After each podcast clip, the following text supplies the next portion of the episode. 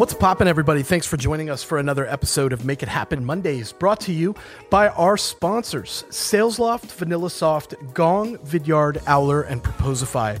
We have a very special guest today because she is part of the JB Sales training family. Meg Holsinger, a customer success director with over a decade of experience, has joined John to talk about how sales and customer success align. This is going to be a really educational episode for those of you that are looking to learn more about how customer success can be a stream of revenue that keeps giving. So we look forward to everything we have to learn. Let's welcome Megan to the show. Thanks for joining us. Let's make it happen. Good afternoon, everybody. This is John Barrows. Make it happen Monday. Hopefully, you all had a fantastic weekend coming up here on the 4th. I can't wait for that to take some time off. Uh, anyways, I am here with a very special guest of ours. Uh, mainly because she's actually on my team, and I couldn't be more excited uh, to have her on board here at JB Sales. Uh, and today we're going to be talking about customer success. So, Meg Holsinger, you want to say hi to everybody? Give a little background on yourself. Yeah. Hey, what's up, everyone? Meg Holsinger. Uh, I came on board with JB Sales back in December uh, and have been loving life ever since. Uh, prior to that, um, I actually have an interesting mix uh, in both sales and CS, um, a variety of different experiences in running uh, sales teams and CS teams, building them at the startup level, um, and then seeing them through growth uh, and various development. So. I'm really happy to be on board here, and uh, I've gotten to talk to a lot of lot of cool customers. Yeah, cool. And it, and and I like I said, I couldn't be happier that you're here because you t- take a big burden off of my plate. Uh, just as far as after I go in and do the trainings and taking care of them. But the the premise here that I wanted to chat about is is how similar sales and customer success are, and and ultimately my frustration about how sometimes I'll go in and I'll do a training. and it'll be mostly you know sales oriented and they're always like hey customer success why don't you know we got a few customer success might as well throw them in there right? And no matter how hard i try throughout the day uh you know or now remotely i'll be i'll, I'll try to make it relevant. I'll be like okay here's now from a cs standpoint. But they always walk out and and we never get really negative reviews. But usually it's like hey it was good but i just wish it was a little more customer success oriented but then I go and I do a, just a customer success session and I take the word sales out of the equation and I train the exact same content. And they walk out saying, Oh my God, that was the best thing ever. I, I, I totally needed that. So I want to start with, first of all, did you decide to get in let, us start from like kind of the because i want to start with the mindset too because i think that's a big issue here um, because what we're trying to solve with this conversation is there's a lot of customer success that are now being asked to quote unquote sell and I think a lot of them got into customer success because they didn't want to quote unquote sell. They felt it was icky. So they wanted to just service the customer. So let's back up for your background talk to me about kind of your career path and how you decided on like how did you get to customer success and how did you decide you wanted to build your career in customer success yeah it's a, it's a great story and i think um, talking about the evolution of customer success is actually a, a, great topic because it's changed so much. Oh my god! Um, at the uh, since since I've been in it for twenty years. I mean, what I did twenty years ago versus what I do now. You know, foundationally, there's still some overlap, but I, I mean, completely different and it's a, it's a different creature that needs to do it. So i actually um, was in graduate school uh, to get my master's degree in education. Uh, i thought i wanted to be a teacher. Uh, turns out i have very little patience for small people um, period in discussion. I, I, don't do well. Uh, and i was going to try to teach them latin. So could you oh, imagine Jesus. trying to teach latin to small children? So bad bad idea but yeah finished my master's, but uh, needed a part-time job uh, when I was when I was doing it, and I ended up uh, finding in the local newspaper um, an admin position at a sales training company. Uh, and back then it was called Global Sales Alliance, and the woman that ran it is a woman by the name of Nancy Martini. She's my mentor and person that taught me how to sell mm-hmm. um, back then. And I took a job as her administrative assistant, and very quickly she figured out that I was personal on the phone. I didn't have a problem asking questions. I dug right into things. And she went, You know what? I think you should start managing some of my accounts. And I went, mm, Really? really? Like, I'm kind of what? Not sure. Yep. But sure enough, she said, No, I want you on the phone with these. And I want you, not only do I want you talking to them about what it was that they just did with me, I want you to talk to them about what they could do more of with us. And I went, Oh, okay. And to be honest with you, at that time, I went, Guys, that sales? Am I am I selling? Is that really happening? Yeah. And I and I just did it. And honestly, it started with question asking. I have never been afraid to ask a question. Um, I would get on the phone with these people. I would ask them how the training went, what happened, what they liked. But then I would start asking questions about their business, mm-hmm. and I would start asking questions about how they did things. And what I realized is I was developing my business acumen, and I was learning a lot about a lot of different businesses. So that sales training company ended up getting bought by a bigger uh, company called the Predictive Index, mm-hmm. uh, and they bought me and Nancy as well. Um, and they came put me right into uh, a bit of a hybrid role. So I was uh, part sales, part account management. This was early years. This was before we had a lot of technology. Uh, we were still you know faxing things and and it wasn't necessarily uh, what we have now but but man did i learn um, how to sell i remember the first time i ever got put um, on quota and i had a number and i think i was equal parts scared to death and yeah. equal parts thrilled and it was in that moment where I knew that I love sales. Um, when I got that win, and quite frankly, when I got that paycheck, I got motivated yep. in time to do it. And you know, people don't like to hear, you know, money motivator. I call I call that out. Yeah. Money can be a huge motivator. And for me, where I was in my life, I was young, I was out of grad school. Um, it really amped me up. So uh, the evolution went after that in terms of me running teams, mm-hmm. uh, which I had no idea how to do. Uh, one day, I all of a sudden had three account managers working for me, and I was supposed to manage them. Um, I barely knew how to do a, you know, a, a review, let alone how to manage a sales team.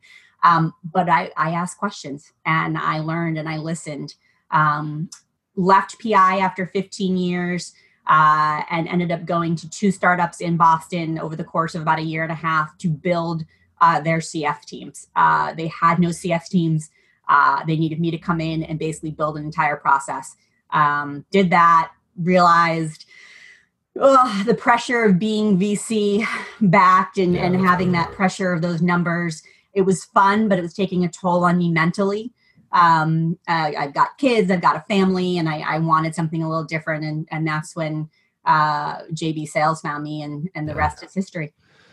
Uh, so let's go back to that hor- like you got a quota and you were like you realized you had to sell and you were you said you were horrified like like like holy shit but you were also excited uh, I want to. You've been exposed to a lot more customer success people than I have, right? Um, help me understand because I think most of them are horrified. Like when they when they actually have to sell, and I think you you have a unique. I think you have kind of this a little bit of the sales gene in you. You know, you're genuinely curious.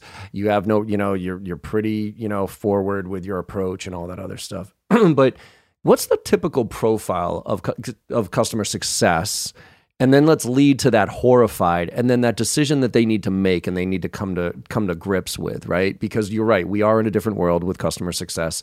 They are being asked to sell. However you spin it they are being asked to sell. It's whether it's the renewal or it's the cross sell upsell whatever it is. So um you know like for instance with sales reps i always say with sales we're the default profession right Nobody goes to very, I mean, finally there's schools that you can go, but very few people go to school to go to, to be in sales. They just realize they get out into the real world and they say, okay, whatever this is, I decided I thought I wanted to do does not look good for me or I can't make any money. So let me get into sales, right? And then they fumble their way through it. As I talk about this, I realize there's also no degree for customer success. Yeah. Right? You don't go to school to be, I want to be in customer success when I grow up, right? So what how, what does that journey look what what does the typical journey look like for the typical CS and then that fuck I got into this because I didn't want to sell so let, let talk to me about that a little bit yeah absolutely so I think your typical CS person is going to be a reactive risk averse person so okay. let me put it a different way you you want someone that's going to take good care of a customer right? right. and you want someone that's going to be there for them and make sure that they're taken care of. And at, at a very basic level, that's great, right? Mm-hmm. Like that, those are those are two things that you should have. Here's the issue. The issue is is that you also need that exact same person to be able to sell right. within an existing um, account. And by sell, and you know, it's a scary word sometimes yep. in yep. CS. I mean, I've literally yep. had people cringe when I say that word as it relates to, to CS. But the truth of the matter is, if you are responsible for growing a book of business that has been given to you, then you need to sell. Mm-hmm. And all of a sudden, you're now asking that same person who was more reactive and risk averse to become proactive and risk taking. Mm. And what it comes down to is your perception of risk and your com- your your level of comfort that you have in how to in how to take risks because mm. it's very different when you get a base salary and maybe you get a little extra something on top if you close a couple of deals that's pretty low risk right and so yeah. where's the skin in the game right where's that motivation to want to actually go out and ask those questions and get in deeper and get the bigger deals. Mm. That's someone who's risk averse. That's their sign of a good time, yeah. right? That's great. Yeah. But then you say to yourself, well, now I'm actually actually asking you to do something a little bit different, right? Now I'm actually asking you to ask questions that you may not even know the answers to yourself, or I'm I might ask you to to dig into something and, and push back on a customer and and ask them and put them in an uncomfortable position almost so that you can further along the opportunity to get that additional sell in or that renewal or whatever it is that you're going for. Now you have to be comfortable with taking risks, right? Now you have to be comfortable with going into that unknown, that kind of gray area. Mm-hmm. And with that also can come a compensation change, right? Because now all of a sudden, maybe you got a little bit of a base, mm-hmm. um, but where you make your money is on your commissions. Sure. But it's not consistent right? And yeah. it's hard and it's scary. And so it comes down to that risk factor. A lot of the technology that has evolved over the course of the years has helped with that. So back in the day, I mean, I didn't have things like CRMs and and you know churn metrics and health metrics. Mm-hmm. I was on a pad of paper and an Excel spreadsheet and a yep. fax machine and you know we didn't have slack we didn't have any of that but we we still got it done. Mm-hmm. we now have a lot in place that can help us um, even automate it. Yeah because i think that's the the the thing i always because look i'm i'm not a natural born sales rep. Like i you know people don't believe me but i'm not an extrovert.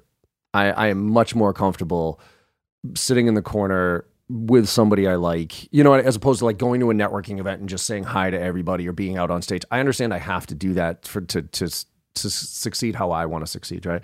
But the perception of sales is such a negative one that I think that overarching society thinks of it because of the movies and everything else. And yes, there are some bad eggs out there, right? Um, but I've always said that I don't sell you anything. I don't literally, I, am not trying to sell you anything. I'm, I either help you achieve your goals or solve your problems. And to me, if you take the actual word out of the equation, that's the exact same thing that customer success does. Yeah. Because if it because I think that the the challenge that people look at and say, "Oh, I got to sell, I got to upsell, I got to cross sell." Well, that means I have to take what I have as a product and sell it to this client so that I so that I can get commission. And if you if that's the mentality, it's the wrong mentality, right? Your job is to make sure that the customer is getting all the value they possibly can out of the account and fitting in what we have to offer to that. And if it doesn't fit, it doesn't fit. And so yeah. I think the the the challenge is is I, I don't know maybe maybe I'm wrong, but maybe it's is it more of a mental switch than it is uh, an actual switch? Because it seems like they do the same thing. They just service too much in the sense that they they say yes to everything, and they get taken advantage of by the client. Yeah, and they have to turn. But then they say, okay, well, that's my job.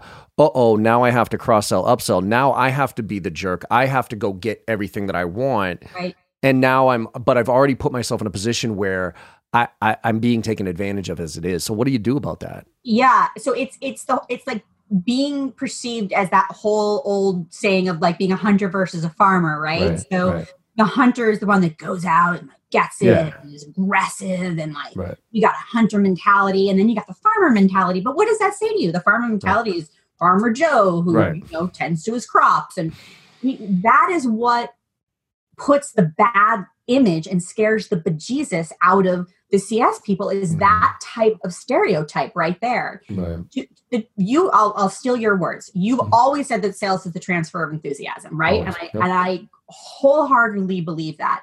If you're in a CS role, if you're in some sort of a role that you have connection with a customer, um, you your number one priority should be transferring the enthusiasm that you have about your products and your services to the person that is already using them Yep.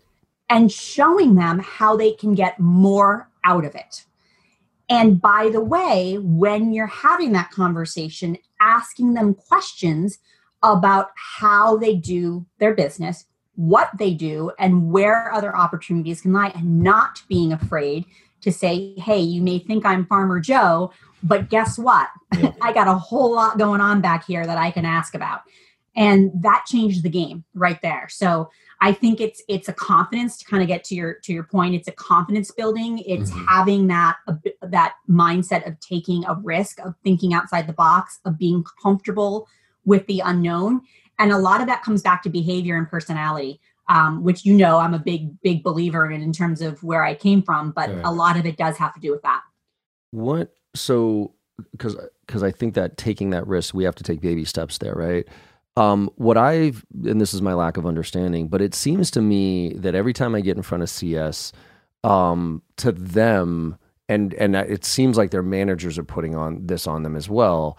The churn metrics obviously are the biggest ones that they look at, but they treat every customer the same in the sense that a renewal for a, a million dollar account is is just as important uh, from a metric standpoint as a renewal for a ten thousand dollar account, right? Which, first of all, I think that's insane. But first of all, is that accurate? Do do do they treat it that way Yeah. in most organizations? Yes, most Okay. organizations will say churn is churn and we can't have any of it. Everyone stop, make sure we're not churning. Right. Oh my gosh. Everyone on on deck stop. Mm-hmm. I've actually come into organizations where that has been a mentality and I have done everything in my power to stop that. And it it it sounds rough when I say that. It sounds like, wait a minute, you don't care if clients churn. No, that's not the case at all. We absolutely need you need to segment out the different levels Right. of your clients and and not necessarily who you care about, but what attention you're going to pay to them and what things you can put in place that will help you identify if they're set to churn. So that's the key here is you've got to put in metrics that actually alert you, the CSM, on when they're going to churn versus you having to go out there and look for them on your own. So always, always putting in some sort of health metric, whether it's as simple as a red light, a green light, a yellow light, I don't care how you do it. Put them in an Excel spreadsheet and mark them. Uh, you can do it by ICP. You can do it by value. Uh, uh, you can do it by ACV. You can do it by number of years they've been a, a client. Uh, you pick. Once you pick that, then you set a, subs- a- level of um, how of what you're going to do to keep this account. I've always managed my CSMs to say, listen, you all are going to have some tier threes, and that's okay. It doesn't mean you're mean to them. You're not. We're not not talking to them, but I don't need you running down the hall screaming that they're going to churn. It's okay. It's okay. And and so just because this is again sales and marketing or sales and CS, right? Yep. We do the same thing. Sales reps, unfortunately, when they get their territory, they get their list of a thousand accounts. They start at one and they rip through, and it's like, okay, take a step back, tier these out. What? Who are your tier ones, tier twos, and tier threes? And it's funny because I always used to throw away my tier threes. I was like, oh, you're bad customers, right? But I love them now for sales and CS, and for one very specific reason. You've heard me say it, is practice. Those are the ones that you practice on if you're uncomfortable asking the hard question, if you're uncomfortable pushing, if you're uncomfortable raising prices, you, I, I beg management to give their reps the authority and the ability to to lose those accounts Yes. for the right reasons. I don't be obnoxious about it, but I mean, like a quick example, like with Morgan, right? Like we've talked about this before. Like when Morgan came on board with me, I mean, you know, Morgan, he's a super nice kid, right? He's down in Georgia. He's just a good little, you know, home cooking, like just good kid, right? and he's he's not the jackass Boston in your face asshole like I am, right? and so so when he he was so nice and like and this was getting to power, like he just didn't get to power, and I, and so what I said to him, you know, back we had twenty five hundred bucks. That's our lowest thing for the portal, right? You know, ten licenses. When those were in his pipeline, I go, Morgan, I am giving you the authority to push as hard as you want on those. If you lose those accounts, I do not care, but you need to get comfortable asking uncomfortable questions. Mm-hmm. So th- to me, that seems like such a logical bridge for a CS who's not really sales oriented to start giving them the authority to do that. But why don't custom? Why what, is it just because the CS hasn't evolved enough to really understand that all clients aren't created? I mean, and I, I th- that sounds dumb in the sense that I'm not trying to down, demean anybody, but is it just like, oh nope, churn is churn, and, and and that's how we look at it, and they haven't evolved yet to to tier things out, or is it what is it? I think they are evolving as we speak. I think yeah. we are seeing, particularly right now in the age of COVID and us thinking about things differently. I mm-hmm. talked to many, many, many customers on the phone who all of a sudden care very much about their existing client base and how they can get their CSM yeah. to sell more into it. It's amazing how much yeah. that topic is coming up. And the reason that it, the, the issue is you, you you run into a square peg round hole situation because I'll bring it back to the whole concept of who your traditional CSM is versus the CSM that's needed to sell. And mm-hmm. it's you you got to go in there and find the folks that can do it and find the folks that are willing to ask questions. They might not even know they needed to be, right? That's where managers come in. That's where coaching comes in. And I once gave a great example of um, a CS person, a CSM on my team, and I was brand new to the to the company, and I, I sat down with these folks to try to get an understanding of where their skill sets were at and I listened and this this woman was asking questions and I went more of that, more of that. And I shadowed her and I listened to her and I made her an example and she became my number one CSM in terms of her metrics and her upsells. And she never knew that she even had it in her. Like that was never even in yeah. her mindset that she should be asking questions. But when you realize that they have that, it's like the start of it, right? It's it's yeah. the start of having um, that that epiphany. So it's evolving. Yeah, uh, it's it's evolving. The other thing I will say, and and this might be a bit controversial, is there's so many systems out there right now that claim to be able to do the job of a CSM, and there's CRMs that you know employ all sorts of different technology and AI and I mean it's a lot of what we see with like cadences and sequences on this on the sales side, right? It's like mm-hmm yeah, you press play and good luck, you know, like fingers crossed. I'm seeing a lot of that on the CS side where you're they're putting technology in where it's it's taking the human connection out of it and I I get scared about that because yeah. I truly feel in order to understand a customer and to better understand what you can help them with you've got to have uh, there's got to be a human connection it may not be in person but it, it, nowadays but we can be on video and it shouldn't be replaced by a bot right i mean um, i think sales is similar but like sales can we can get away with i you know people say you know people buy from people they like that that that is true but uh, it's more people they get value from, right? So I might not love you as a sales rep. I might not like you all that much, but if you help me through this process, you bring me to this process, and I, I see value in it, then okay, I'll buy I'll buy this because I need it and and okay, whatever. But customer success, that is real relationship. It like really if is. I do not have a good relationship with the account once I buy this, because there's also that buyer's remorse right afterwards. The customer has to pay, the customer success has to immediately address if there's any doubt at all, right? So so let's let's peel back from a from a process because I, I want to get tactical with like thinking about the life cycle of a CS and a customer, right? There's that initial transition. First of all, there's the sales process, and you know I'm interested in your perspective on if and when CS should be involved throughout the sales process. Then there's the transition meeting. Then there's the QBRs, whatever, uh, and then there's the renewal, right? So so and unfortunately, if I were to massively generalize CS is never involved in the sales process.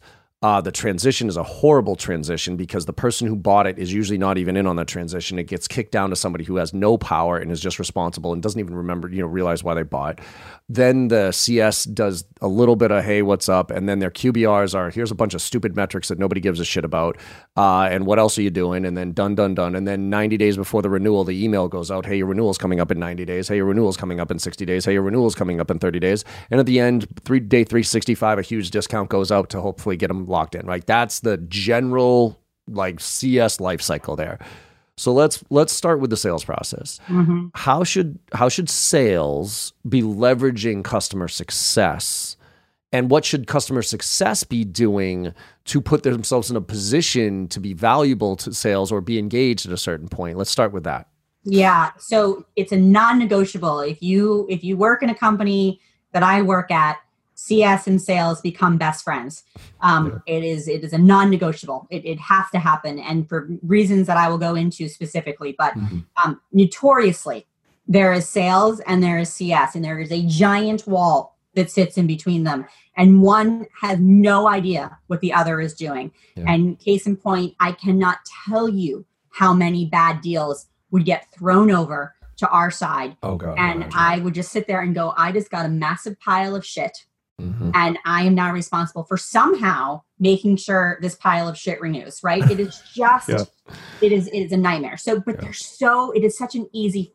Let me let me put it this way: if not an easy fix, it takes a while to do it, but in theory, it's easy. So, taking that wall down is step number one. Each each role has to see the value that oth- that other brings. How do, how do you do that? Yeah, How do you do phone calls, shadowing, uh, weekly stand-up meetings. Um, I immediately start attending forecasting pipeline meetings on a Monday morning with sales, and I immediately make a sales manager sit with my stand-up um, to understand what's going on. Um, I also would always make um, uh, sales folks and CS folks uh, share uh, a weekly win on a deal. So one that they partnered with together. We had a rotating list of CS folks uh, that would sit and be a partner on the last sales call prior to close. Mm-hmm. Um, and the reason we rotated it because it was it took up a lot of time for the CS person, so we couldn't have it happen all together. But we created a list, and they got in there and they did it. Um, we did a lot of documentation. Now, this for this particular company I'm referring to, this was remedial, so we were starting at the Mhm. ground level and building up.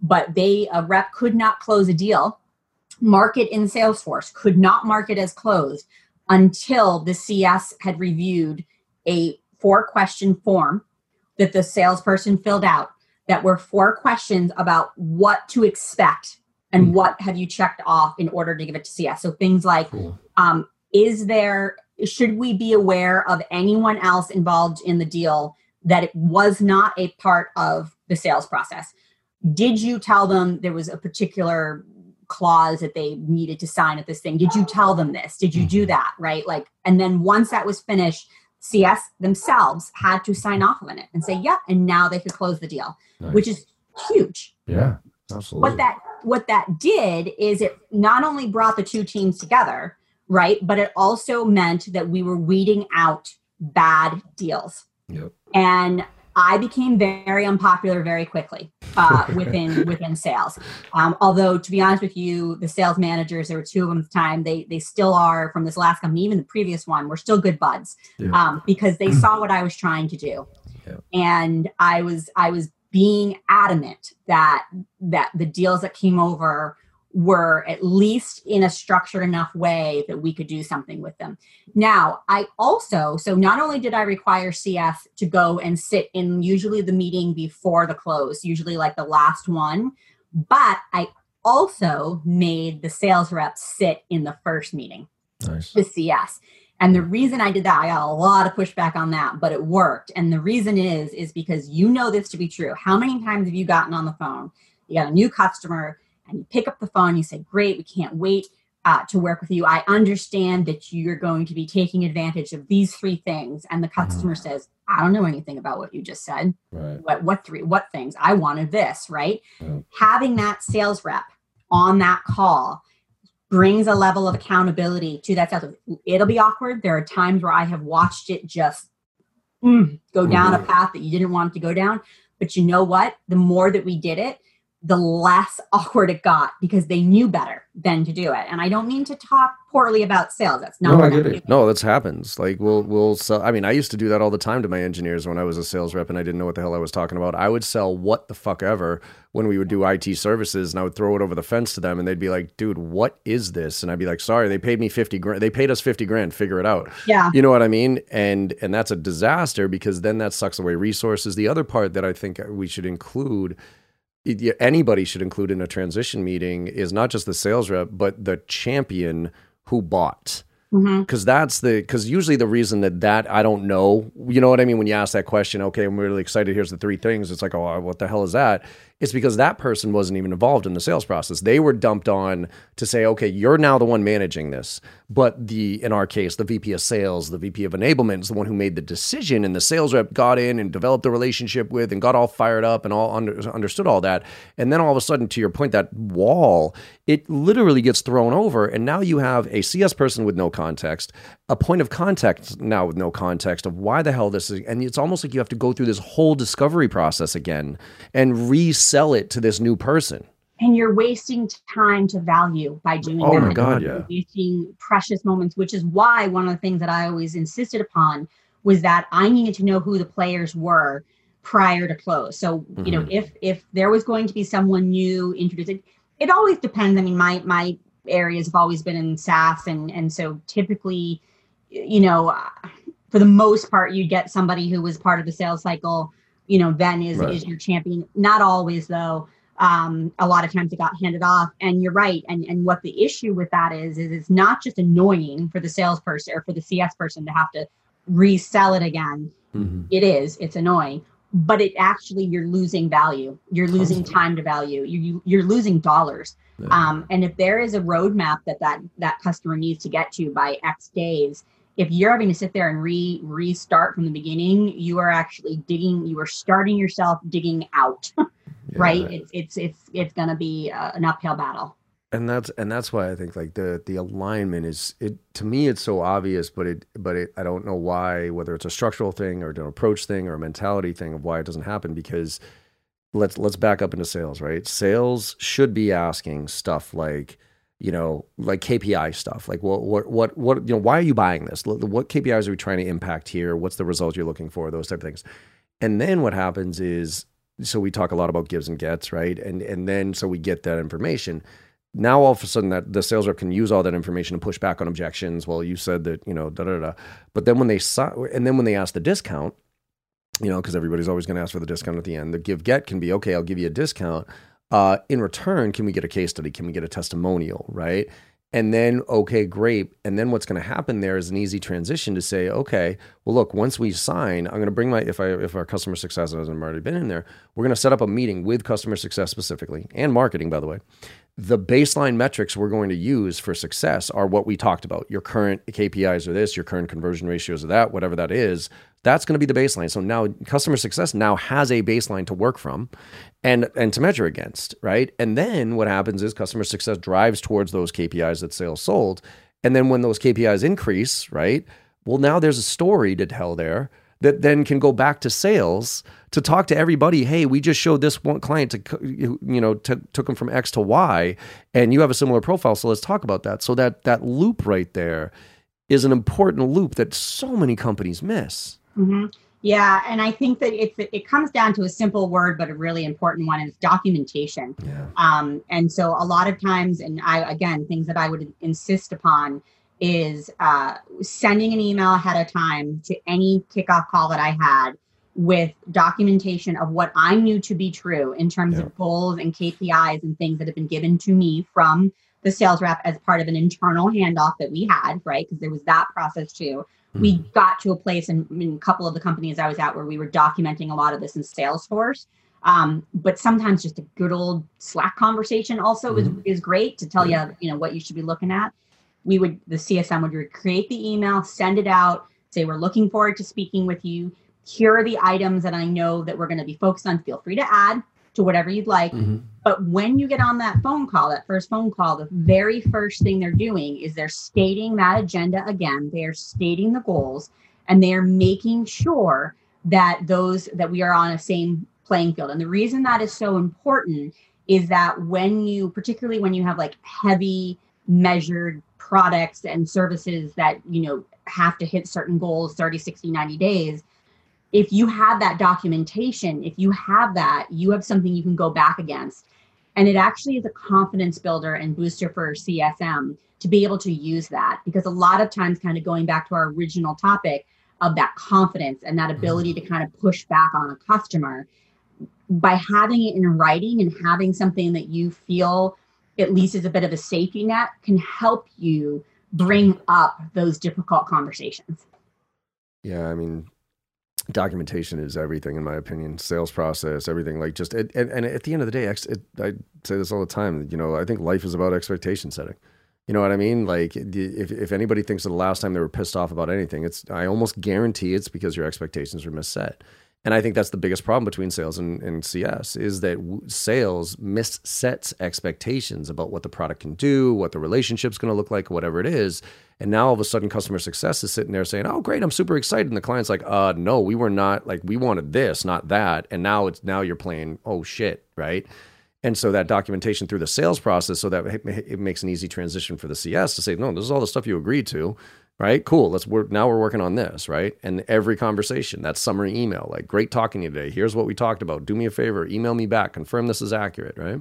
Yeah, you know, it's, it's interesting about expectations too. Like, part of something that I've always dealt with, and I have such high expectations for people and for for companies and for things, and I often get let down really quickly, really easily when I get to the reality of what's actually taking place, right? Like, and it's something that I know it's a, it's a thing that I do. I need to realign my expectations with what the reality is. But yeah, um, it's actually it's, it's actually a really good lesson for a CSM to, to take. And the reason being is is a lot of times I've watched over and over again a CSM give away, and I'll go use that farm metaphor again, give away the farm, right? They're giving away it all. They're giving away um, you know, every single piece of information or discount or meeting or whatever.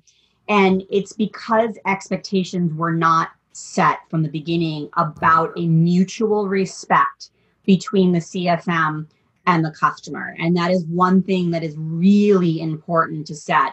If you get walked all over, you are never going to be able to get yourself back from that. And what ends up happening is, is your the client ends up requesting a new CSM. Uh, I mean, that's a whole nother topic of conversation. Yeah. What do you do when that happens? Um, and you know, it's it's tough, but it's that it's that mutual understanding, that mutual respect. I mean, we use it a lot in our mm-hmm. scorecard, right? So yeah. with the give get methodology, and it's something that I'm working with CS teams right now on in terms of understanding that you giving away that extra meeting, you giving away that extra week long sneak peek into the new portal you just gave something away. Mm-hmm. What do you what did you ask for in return? Yeah. Seriously, what did you ask for in return? Did you ask for a meeting with another person in a different um, you know, department? Mm-hmm. Did you ask for a reference or referral? Did you ask for what did you ask for? And I, it's somewhat shocking to me. I think, and this is part of how I think we can evolve customer success a lot, is getting them again to ask those yeah. questions, and that's what's going to help. Yeah, just ask. That's why I think you know I uh, uh, the reason one of the main reasons I want to have this conversation because I actually think that CS is a, a I think a lot of sales reps are going to move to CS. I think a lot of SDRs, um, instead of going the AE route, are going to go into CS. And I actually think that's a really good thing because if they get into like qualifying leads and those type of things and learn how to ask the questions and then, but then they just don't like the, the hyper like stress of of you know quotas and and you know forecast you know and all that other stuff but a little bit softer version of that with CS. I think there's a huge opportunity there. So let's with the with the you know 10 minutes we have here, um, let's go down the line with some very tactical things of like what do you do in this situation? So you're in like here's let's start with the transition. Uh, the how do you stay connected? How do you set the ex- expectations that you want to stay connected with the uh, buyer, like with the economic buyer, right? The person who went through the sales process and bought the champion of the sales rep and again with the scenario they get usually you get kicked down to somebody who's managing how do you set the expectation that and and what do you do to get to make sure that that person's still connected to you and you can reach out to them anytime for any reason without pissing off your main point of contact and that's key pissing off your main point of contact right Yep. there because Yep. you gotta you gotta be careful with that because that person, even though they're not the champion, may hold a lot of power and you still need to keep them beside. So first and foremost, um, non-negotiable is that the champion must attend the first call. I have actually b- been known to get on the phone and have the champion not show up, and I will ask to reschedule the call um, until the champion can get on. And the reason being is if they're not on there, I'm actually just going to end up having to have the conversation again, and it's Yeah. a waste of everyone's time. Um, but what it does is sets the precedence that here, this is a best practice, and we need the champion down. We don't need champion maybe to be on for every single call, certainly Right. not. But this call is really important. So let's step back for a second and reschedule. So number one, got to have the champion on the first call. Number two, any subsequent calls, maybe not for the entire life cycle of of the uh, client, but certainly for the first maybe month, uh, I would always provide weekly updates to the champion about how things are going.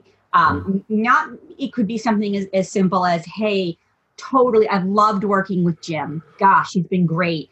Um, we've been I've been able to meet so and so. It's been awesome. Hey, just wanted to give you a heads up. I'm I'm hitting a little bit of a road with this. Not able. I know you mentioned that you wanted to make sure we had X, Y, and Z in place. So I wanted to make sure I gave you an update on how things were going.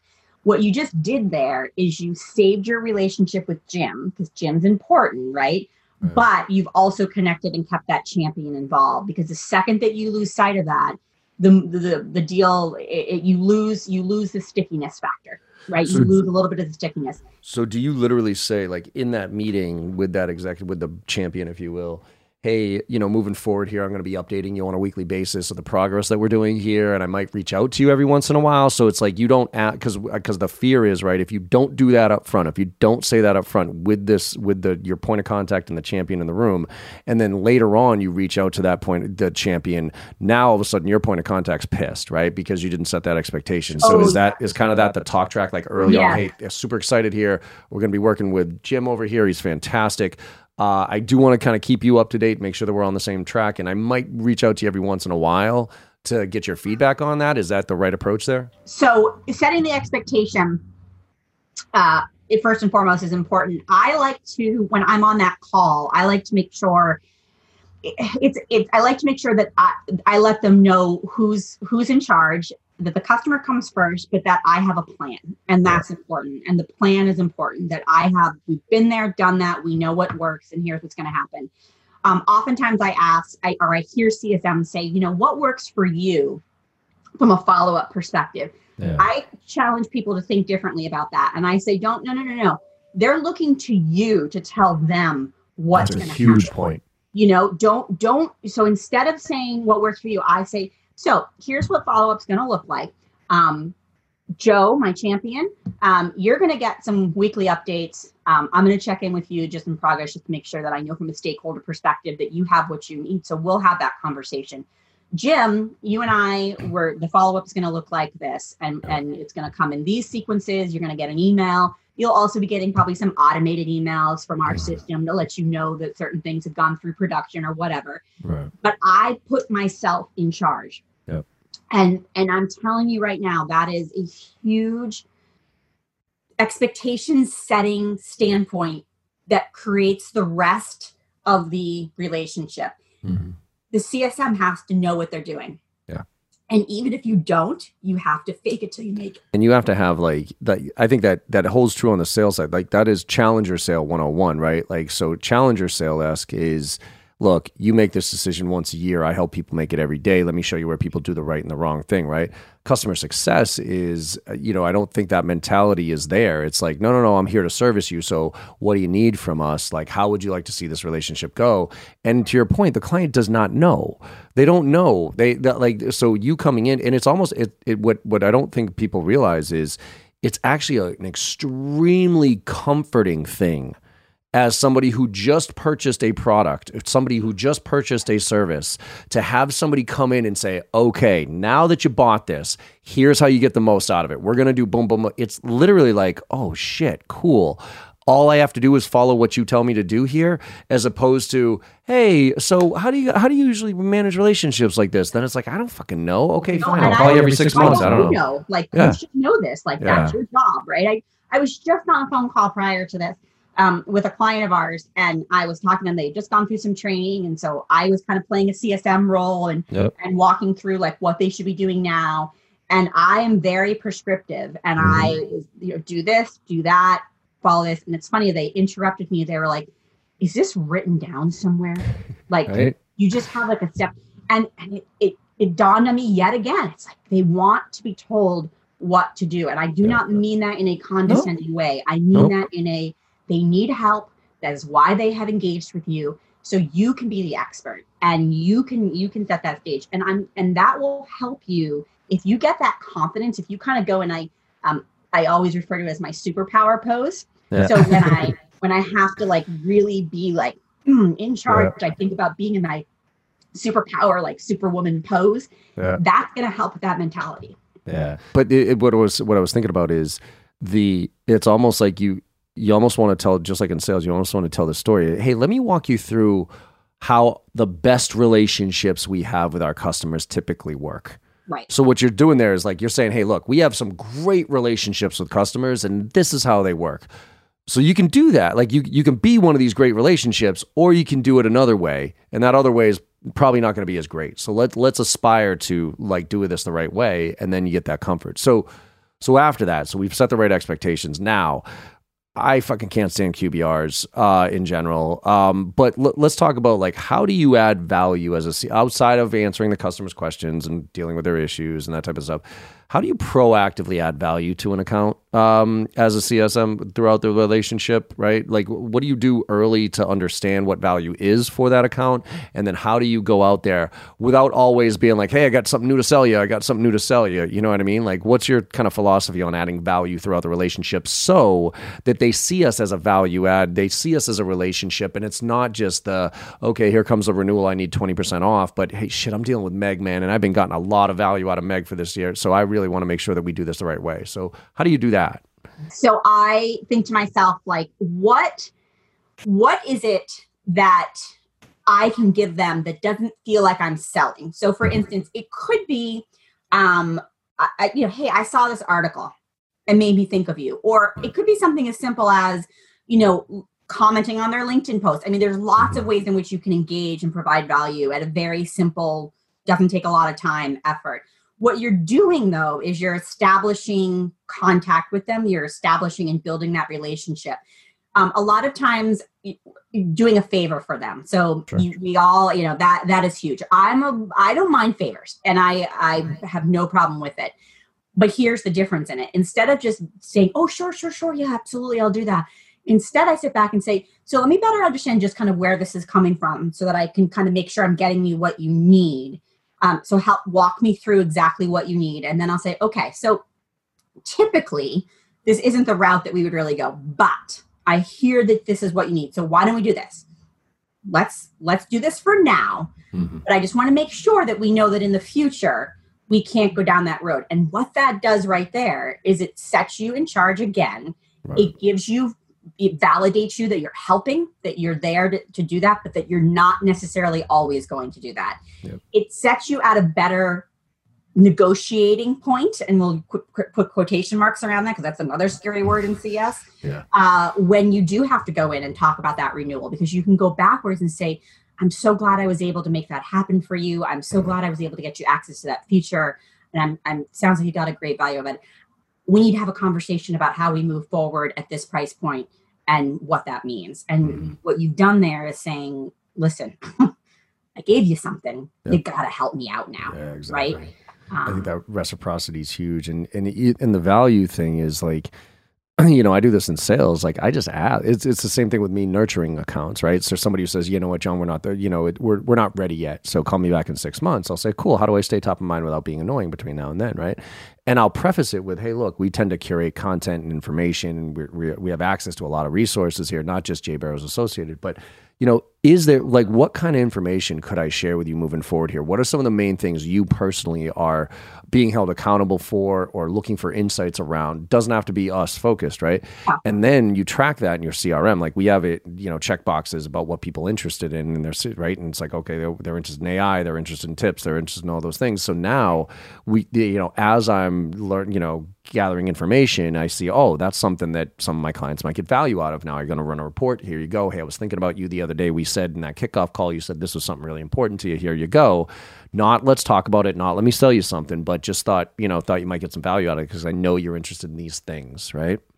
Yeah, and I think also it's how it's not just that I know that you're interested in these things. It's what how, what types of things and how are you interested in receiving them. So that's another yep. big thing. So you may have a customer that wants to talk on the phone with you all the time, and that's fine. But you also have a customer that may only want to email with you, and mm-hmm. it's very short and sweet. You need to you need to make sure you honor how they receive information. If if you are calling them up and you can tell it's making them uncomfortable pay attention to that because that's going to actually end up hurting your relationship versus helping it right so being paying attention to how your customer receives information not everyone's the same right people work differently they respond they think differently learning styles are different right yep. um, and so that's a really important um, thing to think about. Yeah, I mean, I even ask, hey, what's the best way to communicate with you moving forward here? You know what I mean? Like, like, is it email, cell, text? Is it yeah, you, you know, shoot me your number? Like, what do you right. want?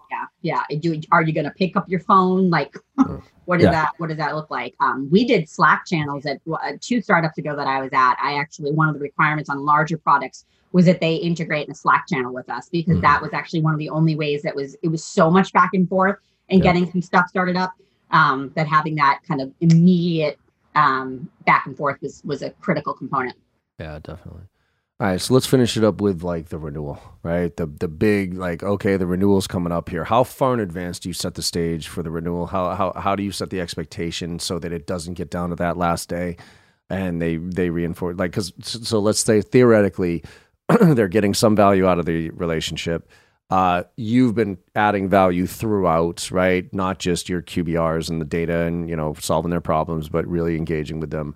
Uh, it is now Q3 of the relationship, right? So we got three more months before that renewal hits. What do you do to make sure that that renewal happens and it doesn't come down to the last day and it doesn't come down to the last day with a big discount? Yeah, because that's that's never happened before. Right, never. Um, yeah. So I actually started doing this is a, this is something I learned uh, back when I was at PI because PI was a renewal based business, and so it was a big topic of conversation, and we didn't have a handle on it.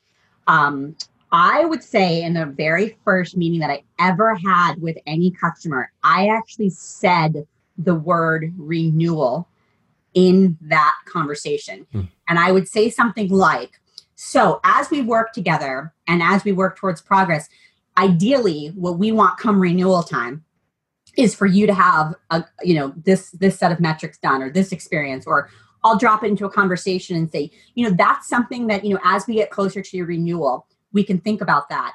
And the hmm. reason I did that is you would be shocked how many customers did not understand that there was a renewal situation happening at the end really? of the year. And so you you they they're so in their own heads about what they just bought that they mm. aren't able to think 12 months yeah yeah you know out so i would set the stage of hey listen we are fully expecting this relationship to continue and so by dropping that concept of hey there's a renewal it doesn't become all of a sudden like you know at, at 90 days you know there's an auto renew clause or whatever um, and then you get and then you get a discount. The other thing that I do and that I've always taught and managed my CSM to do um, is do not think that you are going to get that renewal. Um, I have watched many many customers that I thought were brilliantly healthy and and then they have not renewed. Now I've studied that data and gone back and forth, and a lot of times it's an anomaly. It's a they lost funding. They didn't get around. Like mm, the ceo left right? Like there's things yeah. that you can't control. Yep. um, but uh, you should not be bracing for impact. Let's put it that way. Do not if you are if you are getting nervous and you're waking up in the middle of the night and thinking your biggest client is about to renew you've done it all wrong. Yeah. you you should know six months in that in six months they're going to renew or not barring any crazy covid world yeah. uh, that you should know that they're going to do it and the and then you get down then it just becomes formality then yeah, it just becomes forms and structure and negotiation but it makes it 10 times easier if you set the stage you know, this is where that uh, Sandler comes in, right? Sandler upfront contract, right? It's like, hey, uh, you know, what do we need to do to get you to, you know, what do we need to do to make this renewal easy for you, right? So it's almost like that last QBR. If you didn't do that up front, I agree with you wholeheartedly. Like, hey, like, you know, we want to make sure that this is smooth all the way through. We want to earn your business and lifetime. You know, we value long term relationships, blah blah blah. But then that last that last QBR, right? It's like, okay, you know, hopefully all the issues have been addressed. Now, what do we need to do to make sure that that renewal is smooth, right? And setting that stage. And what do we need to do between now and then to make sure that this there's no hiccups here, right? Um, because that way you understand what to your point, the formality. It's like, okay, now I know what I need to do to make this easy. And then if they balk on you later, that goes that goes back to documentation. Yeah. If you document after that to say, hey, okay, you said that if as long as these things are we're going to be able to renew, I just want to let you know we cannot renew it lower than this because this is our base price. Uh, you know, we're either raising our prices. And I guess that's the last one I'll ask is how do you address raising prices? Mm-hmm. Yeah. Uh, clear, transparent, and no fluff. Well, what's so so give me this one um, there's no added value mm-hmm. that the company like this is the worst. The company just raised the prices just because they raised the prices because the you know cost of living blah blah blah. We, we need more investment. So all of a sudden something i paid $100000 for is now $120000 and a rep is sitting there and the client's like why am i paying extra? And the rep's like because our prices went up. Yep. Like that i think that first of all i think that's a jackass move by the company to do that um, and I think leadership needs to empower their team with just at least some perception reality stuff of why they raise the price.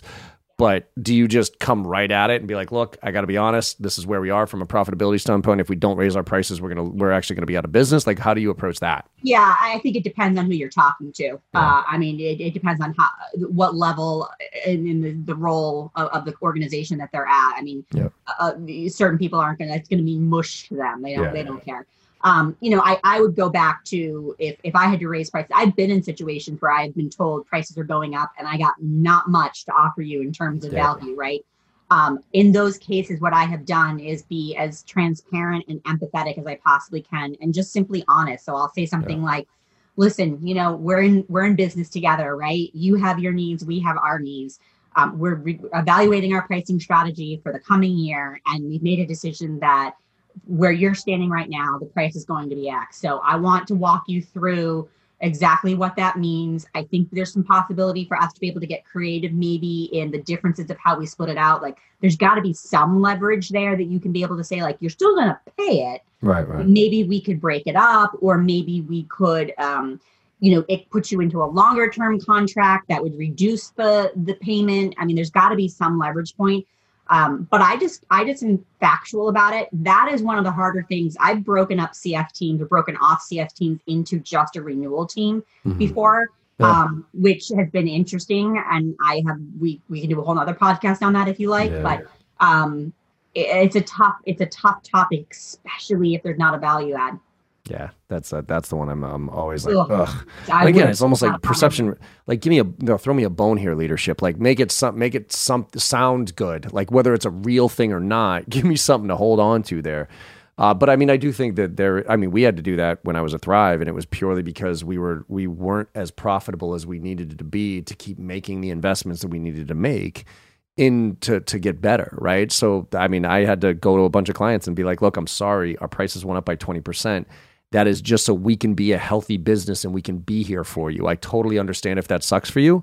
Um, but if we don't do it, then next year we might not even be here to support you. Right? You know what so. else is another tricky one? I know we, we're at time, but is uh, if you have a customer that has been super successful with your product and they've used so much of it to get them to where they are, and then you say because you've been so successful right. and you've used so much of it, we're charging you more, and yeah. you're like, wait a minute, I used I just did what you said. Yeah, I just did. I get. Yeah, exactly. You pay more for it. It's yeah, and, that, and again, shame on leadership for yeah, for that type of approach. It's that's so. I. But I've been through. You name it. Gosh, I've been through that.